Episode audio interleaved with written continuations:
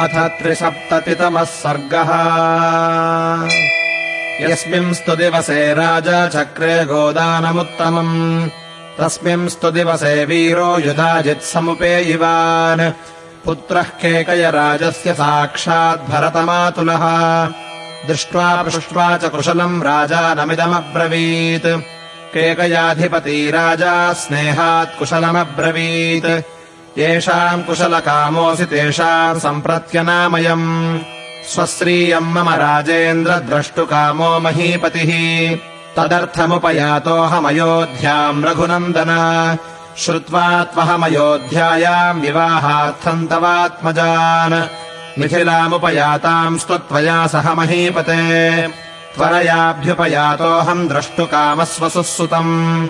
अथ राजा दशरथः प्रियातिथिमुपस्थितम् दृष्ट्वा परमसत्कारैः पूजनार्हमपूजयत्। ततस्तामुषितो रात्रिम् सह पुत्रैर्महात्मभिः। प्रभाते पुनरुत्थाय कृत्वा कर्माणि तत्त्ववित्। ऋषींस्तदा पुरस्कृत्य यज्ञवाटमुपागमत्। युक्ते मुहूर्ते विजये सर्वाभरणभूषितैः। भ्रातृभिः सहितो रामः कृतकौतुकमङ्गलः। वसिष्ठम् पुरतः कृत्वा महर्षीनपरानपि वसिष्ठो भगवानेत्य वैदेहमिदमब्रवीत् राजा दशरथो राजन् कृतकौतुकमङ्गलैः।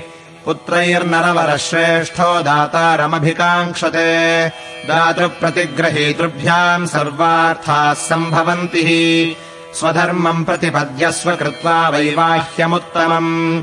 इत्युक्तः परमोदारो वसिष्ठेन महात्मना प्रत्युवाच महातेजा वाक्यम् परमधर्मवित्।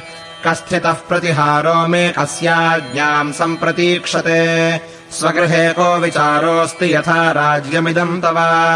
कृतकौतुक सर्वस्वा वेदिमूलमुपागताः मम कन्यामुनिश्रेष्ठदीप्ता वह्नेरिवार्चिषः।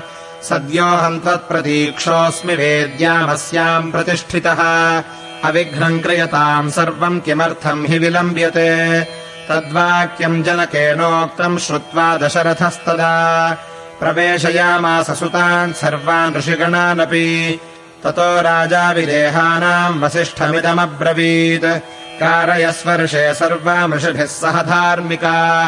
रामस्य लोकरामस्य क्रियाम् वैवाहिकीम् प्रभो।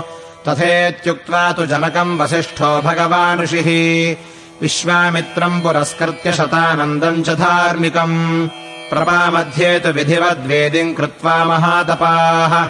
अलञ्चकारताम् वेदिम् गन्धपुष्पैः समन्ततः।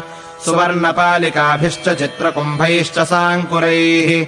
अङ्कुराढ्यैः शरावैश्च धूपपात्रैः सधूपकैः।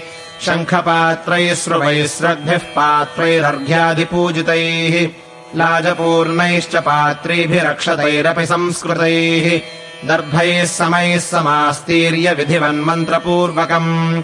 अग्निमाधाय तम् वेद्याम् विधिमन्त्रपुरस्कृतम्। जुहावाग्नौ महातेजा वसिष्ठो मुनिपुङ्गवः। ततः सीताम् समानीय सर्वाभरणभूषिता। समक्षमग्नेः संस्थाप्य राघवाभिमुखे तदा अब्रवीज्जनको राजा कौसल्यानन्दवर्धनम्। इयम् सीता मम सुता सह धर्मचरीतव। प्रतीच्छ चैनाम् भद्रम् ते पाणिम् गृह्णीष्व पाणिना।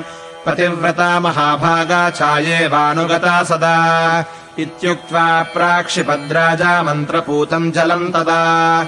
साधु साध्विति देवानाम् ऋषीणाम् वदताम् तदा देवदुन्दुभिनिर्घोषः पुष्पवर्षो महानभूत्। एवम् दत्त्वा सुताम् सीताम् मन्त्रोदकपुरस्कृता अब्रवीज्जनको राजा हर्षेणाभिपरिप्लुतः। लक्ष्मणागच्छ भद्रम् ते ऊर्मिलामुद्यताम् मया। प्रतीच्छपाणिम् गृह्णीष्व मा भूत्कालस्य पर्ययः। तमेवमुक्त्वा जनको भरतम् चाभ्यभाषत ग्रहाणपाणिम् माण्डव्याः पाणिना रघुनन्दन। शत्रुघ्नम् चापि धर्मात्मा अब्रवीन्मिथिलेश्वरः श्रुतकीर्तेर्महाबाहो पाणिम् गृह्णीष्व पाणिना। सर्वे भवन्तः सौम्याश्च सर्वे पत्नीभिः सन्तु काकुत्स्था मा भूत्कालस्य पर्ययः। जनकस्य वच श्रुत्वा पाणीन् पाणिभिरस्पृशन् चत्वारस्ते च तसॄणाम् वसिष्ठस्य मते स्थिताः। अग्न्यम् प्रदक्षिणम् कृत्वा वेदिम् राजानमेव च। ऋषींश्चापि महात्मानः सह भार्या रघूद्वहाः। यथोक्तेन ततश्चक्रुर्विवाहम् विधिपूर्वकम्। पुष्पवृष्टिर्महत्यासीदन्तरिक्षात् सुभास्वरा। दिव्यदुन्दुभिनिर्घोषैर्गीतवादित्रनिस्वनैः न नृतुश्चाप्सरः सङ्घा गन्धर्वाश्च जगुःकलम् विवाहे रघुमुख्यानाम् तदद्भुतमदृश्यत। ईदृशे वर्तमाने तु तूर्योद्धृष्टनिनादिते त्रिरग्न्यन्ते परिक्रम्य ऊहुर्भार्यामहौजसः। अथोपकार्यम् जग्मुस्ते स भार्या रघुनन्दनाः। राजाप्यनुययौ पश्यन् सर्षिसङ्घः स बान्धवः इत्यार्षे श्रीमद् रामायणे वाल्मीकीये आदिकाव्ये बालकाण्डे त्रिसप्ततितमः सर्गः